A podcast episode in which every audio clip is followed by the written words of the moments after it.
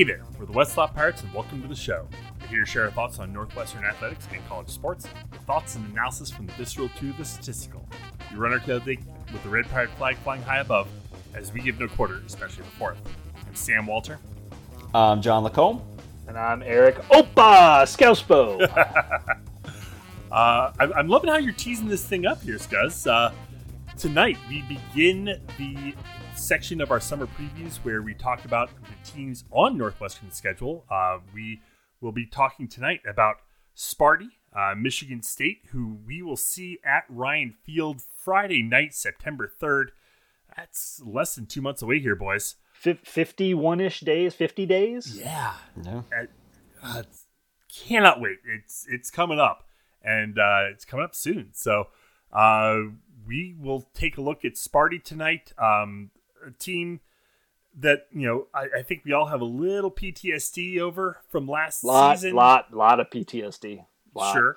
Uh, two and five. Um, we all know what one of those two wins was.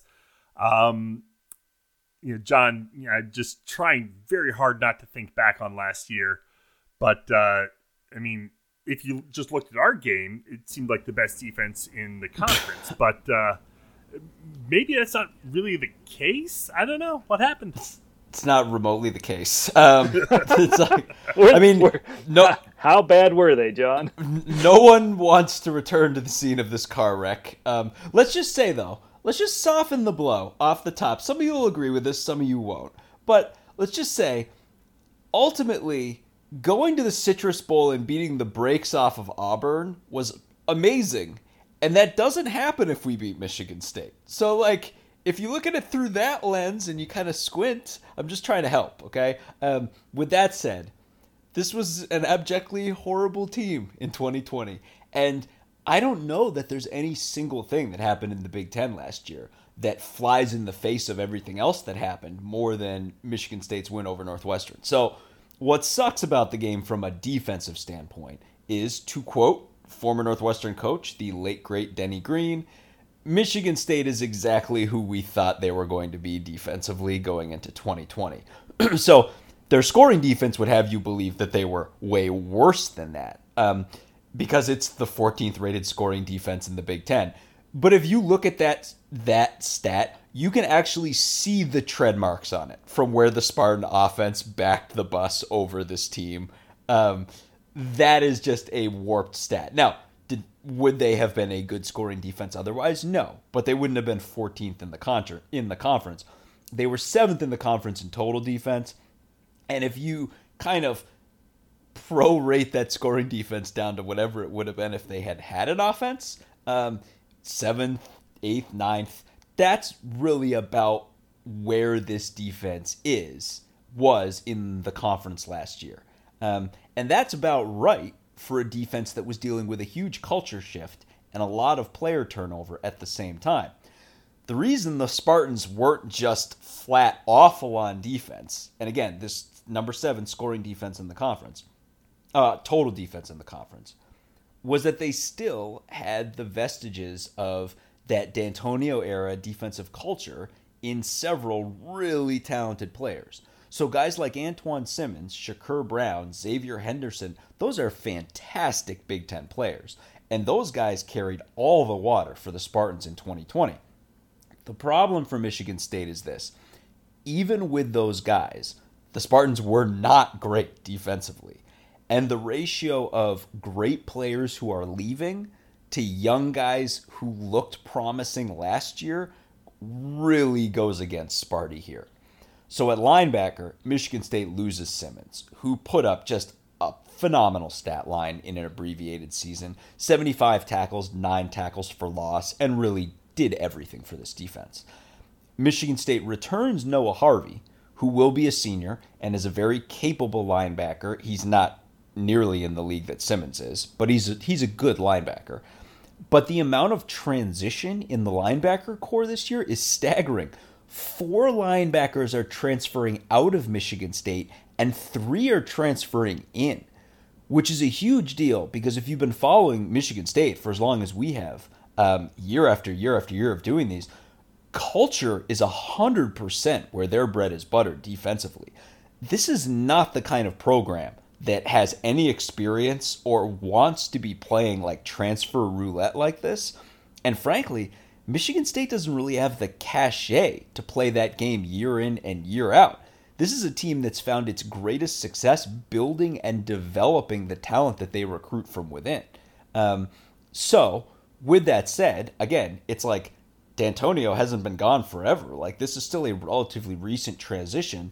And when you think of the culture that predates this, Sparty still has a lot of work that was done in that area in the linebacker corps. And there still are some guys in the stable in this vein. Um, the main guy in that group of, you know, of the group that's left is Chase Klein, who's still young, and he looks very promising. And on top of that, the Spartans have a massive incoming big-time recruit at linebacker in Ma'a Gaoteote. Um, again, that's that's the one time you're getting that. Um, but these guys, Klein, uh, and, well, I guess I'll give it to you again, Ma'a Gaoteote, are young to very young players, and they're going to have to adjust their roles on the fly. So there's some talent here, and Harvey is really experienced linebacker, but this is not going to be an area of strength for the Spartans early. So as good as Simmons was, though, Michigan State's facing a bigger loss in the secondary. Shakur Brown was probably the third best cornerback in the conference last year, after Greg Newsome and Tyjuan Mullen at Indiana. Brown had every single Michigan State interception, and he was a lockdown stud. But keep in mind, Michigan State had the number nine ranked pass defense in the Big Ten last year. Um, Sparty doesn't really have a super strong track record of strong secondary play against the pass over time. They tend to be really a run-oriented secondary. Um, the culture just was always built that way under D'Antonio. So Brown was kind of the duct tape and dental floss that kept things from completely falling apart back there last year. And now he's gone, and that's going to have a huge impact. Fortunately for the Spartans, the secondary is where they return their best returning player, who's Xavier Henderson, who has been for years this absolutely dependable freight train of a safety, um, who is a massive boost against the run. He always has been, and he's going to be their guy this year, and he's going to continue to, to be that support at safety. But now we get to what the real biggest issue for Michigan State is, the defensive line. So coming into twenty twenty, Michigan State was losing a staggering amount of talent off of their line, and we predicted that this was going to be a big trouble area, but we predicted that that was going to be kind of mitigated by Jacob Panasuk's play at end. And that didn't really happen. Um, so this group did not get to the Q B at all, but that's always kind of been the Michigan State M O, because they're usually built, you know, it's a four three defense, but it was a four three defense that the line year in and year out has been built to just totally dominate at the line of scrimmage, um, against the run, against opposing offensive lines, and let everyone else go to work. And they've always, they're always fantastic at that. Um, the difference is this year, these guys did not make up for the lack of a pass rush by neutralizing opposing O-lines against the run. It just did not happen. This was the number eight run defense in the conference. And it gets worse because the only guy who was solid against the run for them last year, defensive tackle Naquan Jones, took all of his three hundred forty pounds to the N F L. So quite frankly, pretty much every guy who's going to be starting for the Michigan State defensive line this year, Panasuk, Drew Beasley, Michael Fletcher, these are all known commodities, and none of them really bring much to the table. Uh, Fletcher maybe has the most promise because he's young, but he's six six, two fifty, so he's a lean, tall dude. Three of his three and a half tackles for loss were sacks. That's the kind of guy you usually see Illinois trotting out, not Michigan State. So the Trench Cats are just a level above this group, like, which, again, to talk about that from like a run perspective with it being Michigan State, but facts are facts. That's just where they are right now. So in a larger sense, the question here is whether this slide's going to continue. So Michigan State has a couple of young linebackers with loads of potential. Um, they've got a really solid veteran linebacker, uh, solid veteran at linebacker, and they've got an excellent solid veteran at safety, and that's about it. So, but here's probably the biggest thing as, you know, relative to this pod, Michigan State is going to be praying that new talent emerges at every single position group this year, and that that makes the difference long term. And it is very, very hard to see how that's going to happen in week one of the Big Ten season. It's almost inconceivable that the defense we play in the first game of twenty twenty-one is not going to be significantly worse than the one that, again, was the number seven overall defense in the Big Ten and the number fourteen scoring defense in the Big Ten last year. Honestly, we can't ask for much more to kick things off. So offensively, um, again, trying very, very hard not to think about last season and, and that atrocity of a game. Um, Gird yourself. Yeah. I mean, just such an anomaly on so many different levels. But, like, this was a bad offense, even though they didn't show that against us. But this is a bad offense.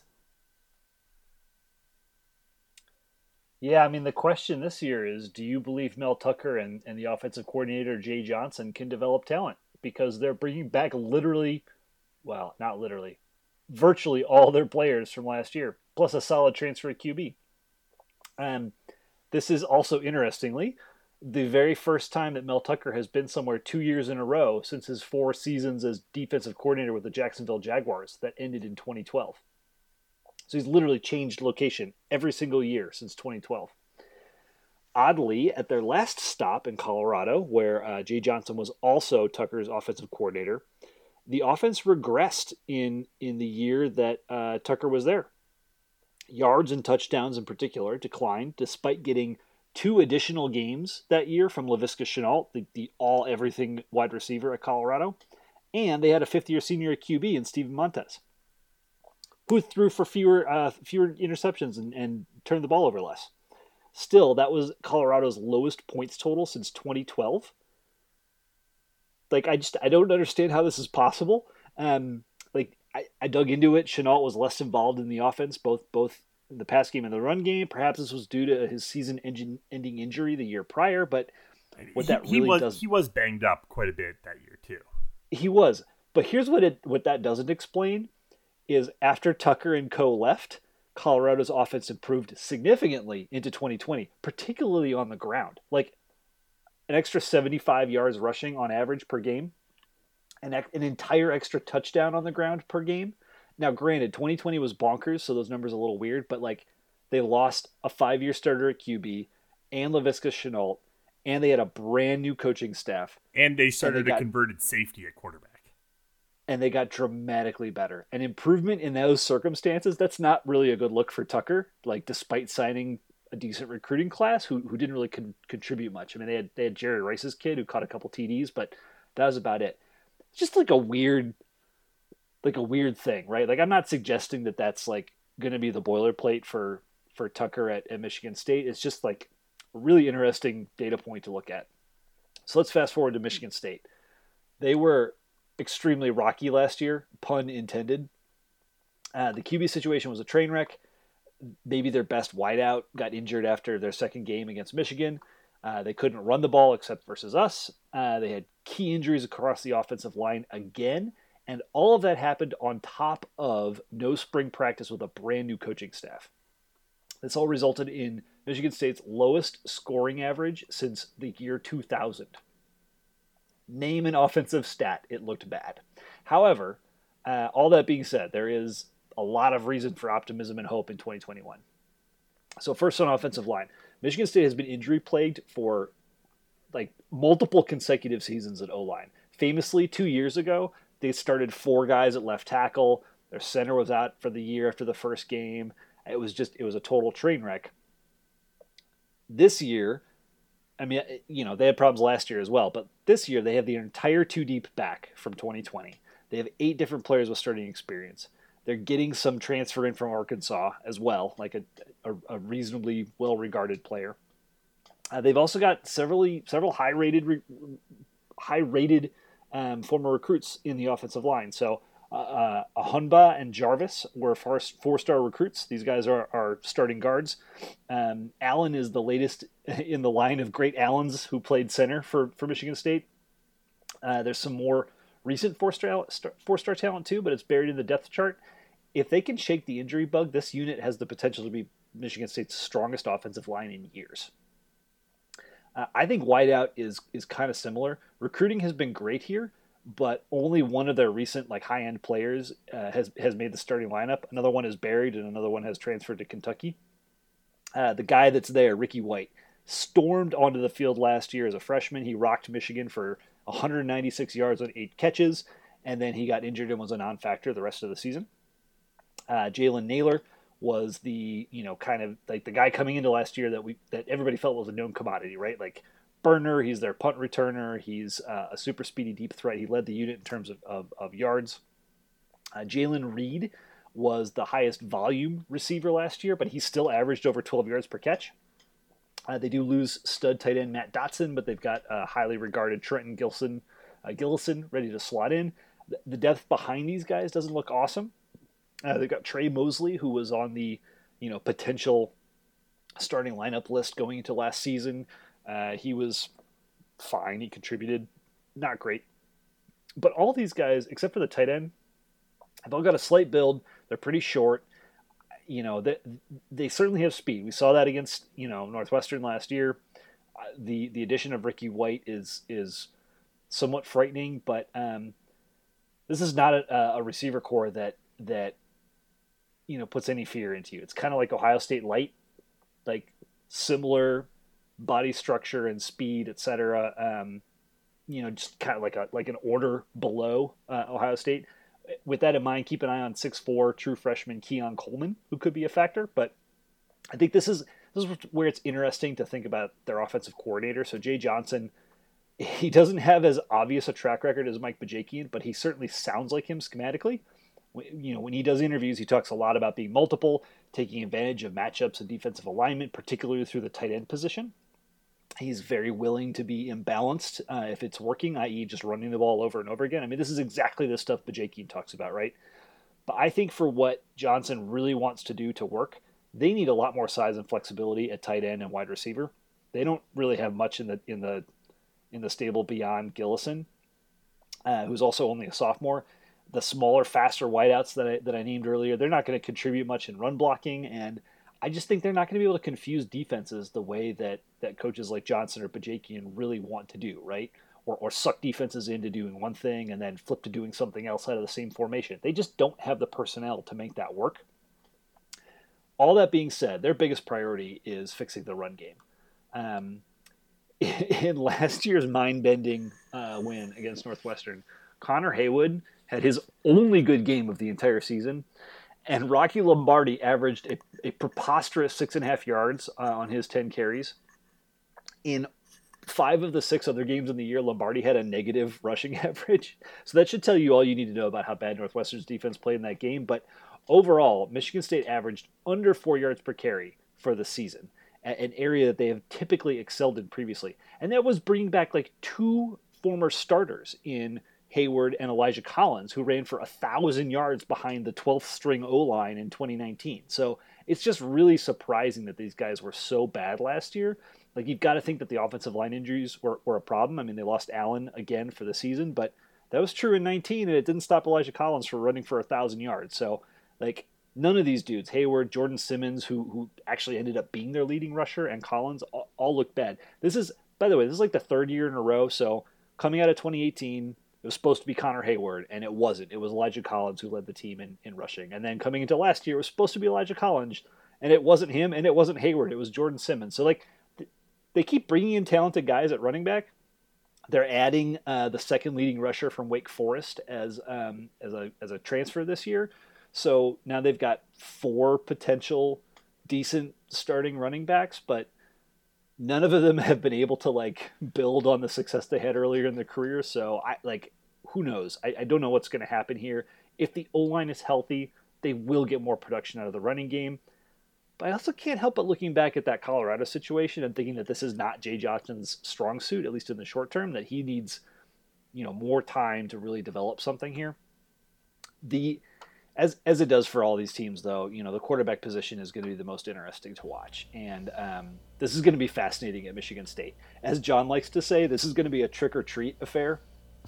uh, so last year, Rocky Lombardi and freshman uh, Peyton Thorne were just abysmal. fifty-four and fifty-seven percent completion, respectively. More picks than T Ds, two-plus sacks per game. Lombardi transferred, I think, to Northern Illinois. I can't remember yeah, if I have that right. Yeah, he went to N I U. Okay. Um, Thorne returns, but um, I'm virtually certain he won't start. Uh, Anthony Russo, a three-year starter from Temple, has transferred into Michigan State and should win the job. Russo is large. He's six foot four, two hundred forty-five pounds. That's a huge change from the prior two guys. He also throws an interception every thirty passes or so, which is not a change from the previous two guys. uh, digging into his experience at Temple, he had, you know, really solid games on the road versus U C F in twenty eighteen. He was um, passable on the road against Cincinnati's really awesome defense in twenty nineteen and against Memphis last year. I mean, that, that shows you that he can throw well against good defenses, but he also missed most of last year. He only played against Navy, Memphis, and U- U- USF. And he struggled in twenty nineteen against the likes of Buffalo, Georgia Tech, Tulane, Central Florida. Like, this is this is not a sure thing. Like, he he certainly presents a more um, established and refined player than, you know, you would have seen from from Thorne or Lombardi this year if they had stayed, right? Like, this is this is a big time pocket Q B. Um, he does not run much. He uh, He's never had a wide receiver core with this much talent, I would assume. So it'll be really interesting. Like, it's going to be, it, it would be near impossible for Michigan State to get any worse on offense. Like, they, I guarantee that they will improve just, just because regression to the mean is a, like a thing. Um, I, I suspect we could see a lot of improvement if Russo can be the good version of himself more regularly. Um, but this is a unit with like, that just still has clear deficiencies, right? Uh, a lack of clarity at running back, Um, lack of depth in the wide receiver core, lack of flexibility in the wide receiver core, and then a Q B that, that likes to throw picks. The state of the defense that John outlined um, may also really dictate terms for this offense. Like, if their defensive line and linebackers early on in the season are a mess and can't stop anyone, I mean, Russo's going to be throwing under pressure from behind on the scoreboard. Like, that's a situation that Michigan State desperately needs to avoid, because that will that that will result in more interceptions and more turnovers and uh, more problems. So let's run through their schedule. Um, opening this season, like I said, at Northwestern on Friday night, September third. Uh, home for Youngstown State. Then they head down to Miami to take on the Hurricanes. Uh, home for Nebraska. Home for Western Kentucky. That's their homecoming game. Uh, then they're that's weird. Yeah. How often is homecoming a non-conference? You don't see it very often, but I mean, they, they call those tea leaves, and you can read them as you see fit. Also, timing though. I mean, you could have homecoming against Nebraska, but it, they don't have another uh, home game until October thirtieth uh, against Michigan, and you don't schedule Michigan for homecoming if you're Michigan State. Um, so anyway, after Western Kentucky, they're at Rutgers, at Indiana. Then they have their bye week. Uh, October thirtieth against Michigan at home. Then they travel to Purdue, home for Maryland, at Ohio State, home for Penn State. Brutal finish to this season uh, with the Ohio State-Penn State combo. Um, at Indiana, that that's going to be a toughie. I mean, for a... At, at Northwestern. Also a toughie, yeah. For sure. No, I mean, for, for a team that's trying to, you know, Mel Tucker's trying to imprint his identity on this team. It's his second year there uh, after a, a, an abysmal season last year. They, you know, need to, for for their own sake, they need to put something together. But I don't know. I just don't know how they're going to. It's, you know, what's a crazy sign of the times, and it, it's just really weird, is when we look at these schedules, we look at them for all these, for every team, and this is the first team of of the year that we've previewed where I find myself looking at like Youngstown State and being like, how, what was Youngstown State like last year? What was Western Kentucky like last year? Which, I mean, like, you laugh, right? But I, you know, Michigan State was just a train wreck last year.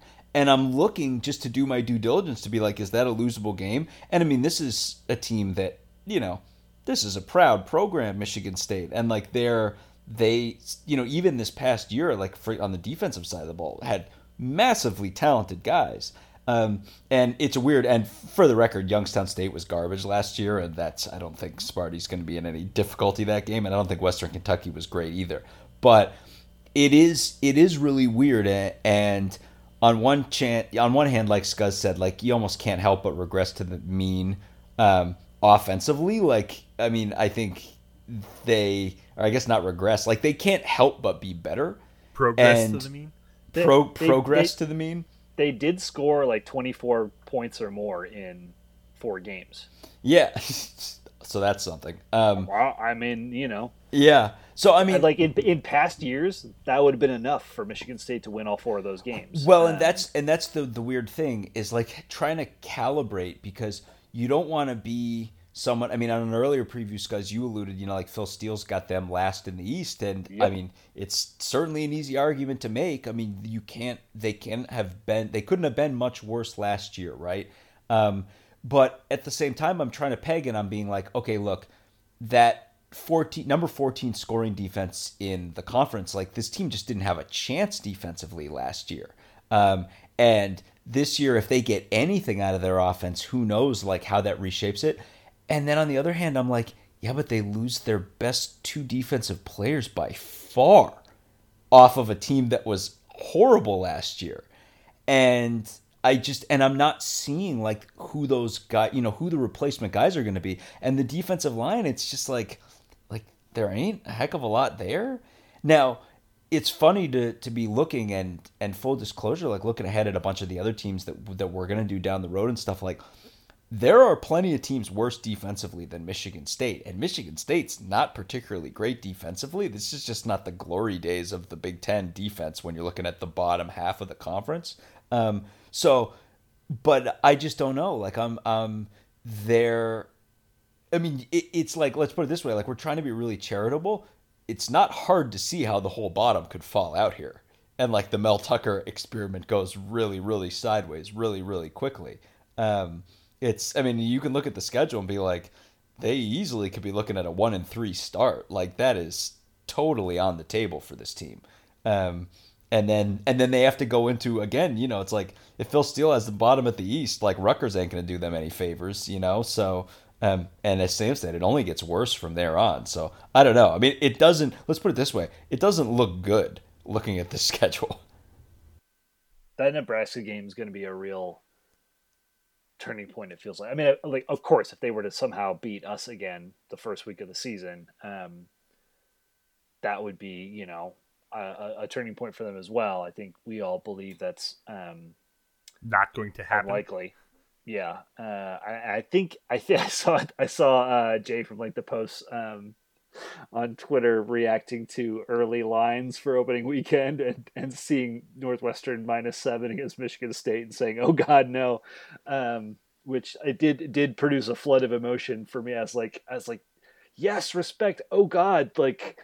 That we never do well in that spot, and then thinking, but Michigan State's horrible. I just like, you know, um, I referred to it as a glass box of emotion via via GIF. Um, but anyways, like hosting Nebraska on September twenty-fifth, a team that um, we haven't previewed yet, but you know, we all have strong thoughts about. Our, I believe like, our feelings on Nebraska are not hidden. Yeah, I like to, to to to not be in the basement of the East. Like I, I think you can squint at this and you can see six and six. It means you have to beat Maryland. It means you have to beat Nebraska, um, or Northwestern. Uh, like, but for them to be out of the basement, like like they will have to knock off Maryland. Um, of course they have to hold serve against Rutgers. They probably have to beat Nebraska and maybe Northwestern as well, just to not end up last in the East. So I, like, who knows? It's just, what, are we thinking of, one, what are we thinking about their trip to Purdue? I again don't I, want to step on our Purdue preview, but uh, that could be a, an interesting one. It's just one of those things where I keep trying to peg. It's just I don't know. Like I, I keep coming back to the fact that it just there just isn't a lot here for Sparty. Like, I mean, Scuzz kind of started off talking about the offense being like, hey, they're bringing some guys back. But, I mean, honestly, Scuzz, I was listening to everything you were describing, and I was kind of like, is there? I don't know. I'm like, I mean, I... I mean, J- Jalen Naylor averaged twenty yards per, per catch last year. Yeah, so they've got and, some... Right. And we'll have a better Q B. Like, like Russo may throw a lot of picks again, but he will hands down be a better Q B than the, than the two guys were last year. So, like, bump Naylor's production. Ricky White, you know, stays healthy, bump his production. Um, like, but like if they can't get the, the running game and the O-line sorted, you know. I could, like, I definitely I, could I just, see. I, I'll, I'll be honest, I don't think offense is the problem. Like, it was it was horrible last year. But again, they scored, you know, twenty-four plus points in four games, and they lost two of them. Yeah, I mean, I, I'm kind of like, if you're looking for a situation where everything works out for them, it's that everything Scuzz says is true. Again, th- it's possible that their linebacker core can really come together. Um, this feels like a team that a lot of people are really going to be able to throw on. But if the defensive line kind of finds it, I don't really have a better explanation than that, that they just kind of get there, which I don't see happening, um, that this could this team could kind of find it and reclaim some of the glory days from a run defense perspective. And then if their offense clicks, like suddenly they're they're getting out. It's just, you are asking for an awful lot to happen. I heard a lot for of a ifs team, in that statement. Yeah, for a team that was an absolute train wreck last year. And again, is losing its best two defensive players by far off of that team. And, I mean, if you look at, like, where's the production going to come from? I mean, again, there is a massive recruit who's coming in. He will be a true freshman.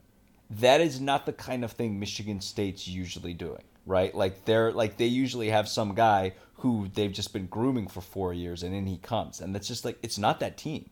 Um, and, again, it's it's... we haven't gotten to the Gophers yet, but let's just say, like, the Gophers are an example of a team that underwent a culture shift, spent a couple years moving away from this unbelievable defensive culture that they had built, uh, and then the bottom just fell out. And I'm not saying that that's going to happen with Michigan State, but I'm saying, like, it's not like there is this murderer's row of guys that are expecting to step in here. Um, and talent-wise, this team is gonna be worse on defense than they were last year. Like, that's just gonna happen, um, and unless there's some massive counterweight coming from the offensive side of the ball, like, I'm, I'm just not seeing it. But again, to say, like, at the start of the season, like, I don't see how this how this team's gonna have it. I just don't see how it will all click for them. So it's like Scuzz highlighted that September twenty-fifth game. I mean, they're gonna have to have a heck of a lot of stuff figured out by the time they get to that game. Um, Otherwise, I think they're gonna they're gonna get into a deep hole here. I mean, should we should we focus on the Northwestern matchup briefly? Like, just given, you know, we're not gonna get any intel other than fall ball from, from these two teams and a bit more detail I, around the starting I, lineups. I'll tell you right off the bat, and I should have mentioned this up. I mean, Simmons and Brown were awesome against Northwestern. Antjuan, I mean, Antjuan Simmons and Shakur Brown. Shakur Brown had an interception in that game. Like, they were. Those those guys distinguished themselves with excellence for Michigan State in that game. They were massive difference makers. You could argue if one or both of those guys is not in that game, Northwestern wins that game. So, like, start there. Like, the, those were the two best guys on the field for defense for their defense when they played us, and they ain't here. They're they're gone. So, well, John, let, John we, let let's talk about their defensive line against our projected offensive line. I mean, I mean, I I mean, I I'm. I mean, honestly, like, I, it's funny. It's almost kind of like a, a laundry kind of thing where you're like, well, they still are wearing Michigan State jerseys, and those guys are always really stout. And it's like this, I mean, again, it's not a great line. And their best guy was Naquan Jones, and he's gone. So, no, I, I, I'm feeling very happy. Honestly, I, again, not to put the cart before the horse, folks, but uh, I'm feeling pretty good about this one. And there are a lot of teams on our schedule I'm feeling even better about. But yeah, no, I'm totally confident the Trench Cats can can handle this team. And again, they may be starting a running back. They may be starting uh, a, what, eighteen, nineteen-year-old linebacker who may be a big-time recruit but also has never played college football before in that game.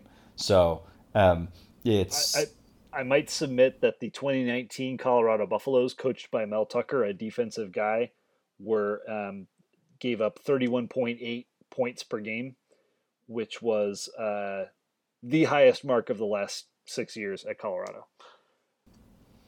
Yeah, for no, what, for I'll... what that's worth. I like the other thing. I look back at la- that game last year. Northwestern ran the ball thirty-seven times for sixty-three yards. I don't believe Cam Porter had an opportunity in that game. And you look at what Northwestern did just a few weeks later with Cam Porter in the fold, right? Against, um, I mean, Illinois wasn't anything to shake a stick at, but, but Ohio State, right? And their front seven. And I just, I truly believe, I mean, everybody's looking at Northwestern and saying the wide receivers are depleted and gone and the Q B is changing over. And I just, I think people are missing the forest from the trees, which is that Northwest, like Northwestern at the end of, end of the year last year looked a hell of a lot different from Northwestern at the beginning of the year on the ground. And that was where Michigan State won that game. And I think it's a different story this next year. Yeah. Ironic. Porter hadn't, hadn't taken over yet. Right. Well, and ironically, there were two Northwestern offensive linemen who looked fantastic in week one of last year, who will probably be playing a lot more in week one of this year. And that's Josh Preeb and Charlie Schmidt, um, who, you know, were, you've seen the GIFs we've put up on, on Twitter, but those were guys who were road grading Maryland in the fourth quarter of that game. And, and now they're going to get a chance. And, and honestly, it's, it's a good matchup. It's a good matchup for the line. And like you guys said, with, with Porter, um, I mean, honestly, like I, he, I know he got he got one carry versus Michigan State, and then um, was the next game Illinois? Yeah, I, the I other, believe it was. The other thing too is I, it's there is that whole thing too of just we're all there's so much P T S D out of that game that it's easy to forget that any number of twenty things could have. If and if any one of twenty things had happened, Northwestern would have won that game. Um, and that I think we feel that our team is in much better shape relative to their team going into this game. That I feel very confident in. Yeah, I mean, the the, the Northwestern quarterback situation obviously is, is the big conundrum, right? Is it is it going to be twenty twenty repeat or is it going to be twenty nineteen repeat? And it's probably, you know, possibly somewhere somewhere in between, but um, this Michigan State team, like we both outlined, has got they've got problems. They've got problems and and you know un, unknowns on both sides of the ball. But they also have talent that who knows if it'll come together. I I mean, again, this is where I keep coming back to like I I don't. I, it's like I don't want to disrespect the Michigan State culture. I'm just on the defensive side of the ball. They don't have a lot of guys. They just don't. There ain't a lot of guys. Um, well, that, that, that culture was predicated on the D'Antonio staff finding these diamonds in the rough, these two-star guys, and turning them into N F L starters, right? And that's the thing. It's like it, if it, if those guys are there, it's going to be the same thing. But there aren't. They they're not guys that anybody's like drawing a big circle around. Like these guys are gonna. They will have to be those diamond in the rough guys. Um, yeah, and and and like in in large part because he hasn't stayed anywhere long enough. Like Tucker does not have the track record of developing players to that to that level. Certainly not after having eighteen months working with them. Right. So I just I think the likelihood eighteen months in a of, weird COVID situation. Yeah, I just I just don't think the likelihood that, that you're going to see that same culture on display. I mean, I, I would imagine, like if you, you hear you hear Tucker and Johnson talk about the offense, and they talk about being physical and you know dominating games, et cetera. And I, like Tucker's a defensive guy, but like the culture shift to me is one where the old Michigan State culture of pro style offense that gets just enough done, and you know, rock solid defense. It, like that's kind of going away. I mean, they, they want to they want to bully teams and score points, which is different from the past, and that that's the opposite of the defensive culture that was there for so many years. So, uh, what what are we thinking? Like, let's put a guess down. You know, where's Michigan State at the end of the season? I'll I'll split the difference with. I'll split the difference between their best case and worst case scenarios, and to me that puts them at four and eight. I think they their best case is six and six, their worst case is two and ten. I'll put them at four and eight. Ooh, I'll say they I'll say they grab Youngstown, Western Kentucky, Rutgers, I don't know, and then something out of Michigan, Purdue, and Maryland. Um, and that's probably where I come in. I'm much more comfortable giving them five or six wins, maybe even seven. Ooh, Ooh. seven. Wow. So if you get Youngstown, Nebraska, Western Kentucky, Rutgers, that's four. You would need to win three out of the Michigan, Purdue, Maryland, Northwestern. I don't know anything about Miami, so um, Miami's probably going to be. My, I, I would. I would imagine that they're probably going to be fairly decent. Yeah, I assume that they're going to be good, but um, I don't know. Crazier things have happened than Miami dropping a weird game against a team that they should beat. It will. I mean, it's certainly going to be interesting, right? To see there is this weird vacuum of sorts on the side of the East, and everyone's wondering, you know, is a team that traditionally has been in that upper echelon, Michigan State, really going to stay out of there for a while? And I mean, I'm I'm here to tell you, it's not like there's a murderer's row lined up outside of Indiana, you know, Indiana, Penn State, and Ohio State, ready to claim that crown. Like the Spart Sparty ain't the only one dealing with a bunch of issues, but um, yeah, I don't know. I'm just like, I'm trying to see like where the dyna- like the dynamicism on either side of the ball is going to emerge here, and you know. If if they develop that deep threat passing game, and maybe that opens it up for them. So I don't know. We'll we'll see. I, I don't I do not have high expectations for this for this team. Well, um, let's go ahead and leave it there for the Spartans. Um, we will revisit them obviously as we get closer to opening night uh, in our final game week preview. Um, you know, any updates that uh, might come between now and then, obviously we will talk about at that point, but uh, we'll go ahead and leave it there for tonight. Head to our website, westlott pirates dot com, where you can leave comments and questions. Find us on Facebook, Twitter, and Instagram at Westlott Pirates. And you can always email the show, westlottpirates at gmail dot com. Tune in next time as we give our visceral and statistical views on Northwestern athletics, and look for us in the Westlott O'Brien Field flying the red pirate flag, because we give no quarter, especially the fourth. John Lacombe, Eric Skazby, and Sam Walter. Thanks so much for listening. See you next time.